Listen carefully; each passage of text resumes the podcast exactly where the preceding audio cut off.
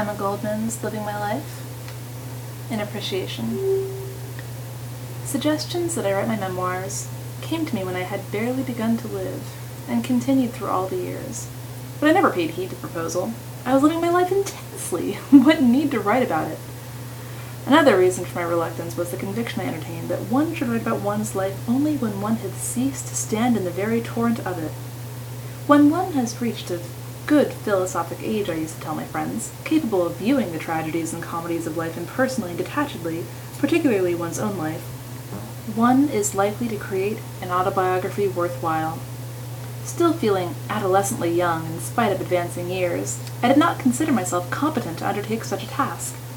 Moreover, I always lacked the necessary leisure for such concentrated writing. My enforced European inactivity left me enough time to read a great deal, including biographies and autobiographies. I discovered, much to my discomfiture, that old age, far from ripening wisdom and mellowness, is too often fraught with senility, narrowness, and petty rancor. I would not risk such a calamity, and I began to think seriously about writing my life. The great difficulty that faced me was lack of historical data for my work. Almost everything in the way of books, correspondence, and similar material that I had accumulated during the 35 years of my life in the United States had been confiscated by the Department of Justice raiders and never returned. I lacked even my personal set of the Mother Earth magazine, which I had published for 12 years. It was a problem I could see no solution for. Skeptic that I am, I had overlooked the magic power of friendship which had so often in my life made mountains move. My staunch friends, Leonard D. Abbott, Agnes Inglis, W.S. Van Valkenburgh, and others, soon put my doubts to shame. Agnes, the co-founder of the Labadie Library in Detroit, containing the richest collection of radical and revolutionary material in America, came to my aid with her usual readiness. Leonard did his share, and Van spent all his free time in research work for me. In the matter of European data, I knew I could turn to the two best historians in our ranks, Max Nettlau and Rudolf Rocker. No further need to worry with such an array of coworkers. Still, I was not appeased. I needed something that would help me recreate the atmosphere of my own personal life. The events, small or great, that had tossed me about emotionally. An old vice of mine came to my rescue. Veritable mountains of letters I had written. Often I had been chided by my pal Sasha, otherwise known as Alexander Berkman, and by my other friends for my proclivity to spread myself in my letters. Far from virtue bringing reward, it was my iniquity that gave me what I needed most, the true atmosphere of my past days. Ben Reitman, Ben Capes, Jacob Margolis, Agnes Inglis, Harry Weinberger, Van, my romantic admirer Leon Bass, and scores of other friends readily responded to my request to send me my letters. My niece, Stella Ballantine, had kept everything I'd written during my imprisonment in the, Miss- in the Missouri Penitentiary. She, as well as my dear friend M. Eleanor Fitzgerald, had also preserved my Russian correspondence. In short, I was soon put into the possession of over one thousand specimens of my epistolary effusions. I confess that most of them were painful reading, for at no time does one reveal oneself so much as in one's intimate correspondence. But for my purpose, they were of utmost value.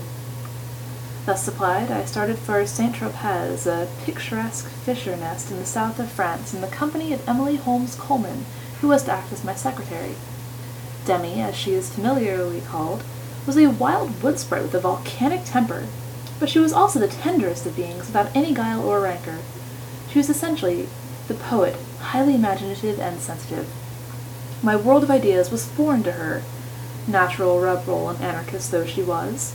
We clashed furiously, often to the point of wishing each other in Saint Tropez Bay, but it was nothing compared to her charm, her profound interest in my work, and her understanding for my inner conflicts. Writing had never come easy to me, and the work at hand did not mean merely writing. It meant reliving my long forgotten past, the resurrection of memories I did not wish to dig out from the deeps of my consciousness. It meant doubts in my creative ability, depression and disheartenings. All through that period, Demi held out bravely, and by her faith and encouragement proved the comfort and inspiration of the first year of my struggle. Altogether, I was very fortunate in the number and devotion of friends who exerted themselves to smooth the way for living my life. The first to start the fund to secure me from material anxiety was Peggy Guggenheim.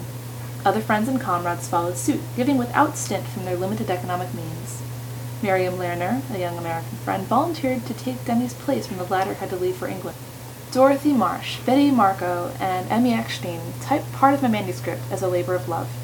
Arthur Leonard Ross, kindest and most lavish of men, gave me his untiring efforts as legal representative and adviser. How could such friendship ever be rewarded? And Sasha? Many misgivings beset me when we began the revision of my manuscript. I feared he might resent seeing himself pictured through my eyes. Would he be detached enough, I wondered, sufficiently objective for the task? I found him remarkably so for one who was so much a part of my story. For eighteen months, Sasha worked side by side with me as in our old days. Critical, of course, but always in the finest and broadest spirit. Sasha also it was who suggested the title, Living My Life. My life, as I have lived it, owes everything to those who had come into it, stayed long a little and passed out. Their love, as well as their hate, has gone into making my life worth while. Living my life is my tribute and my gratitude to them all. Emma Goldman, Saint-Tropez, France, January 1931.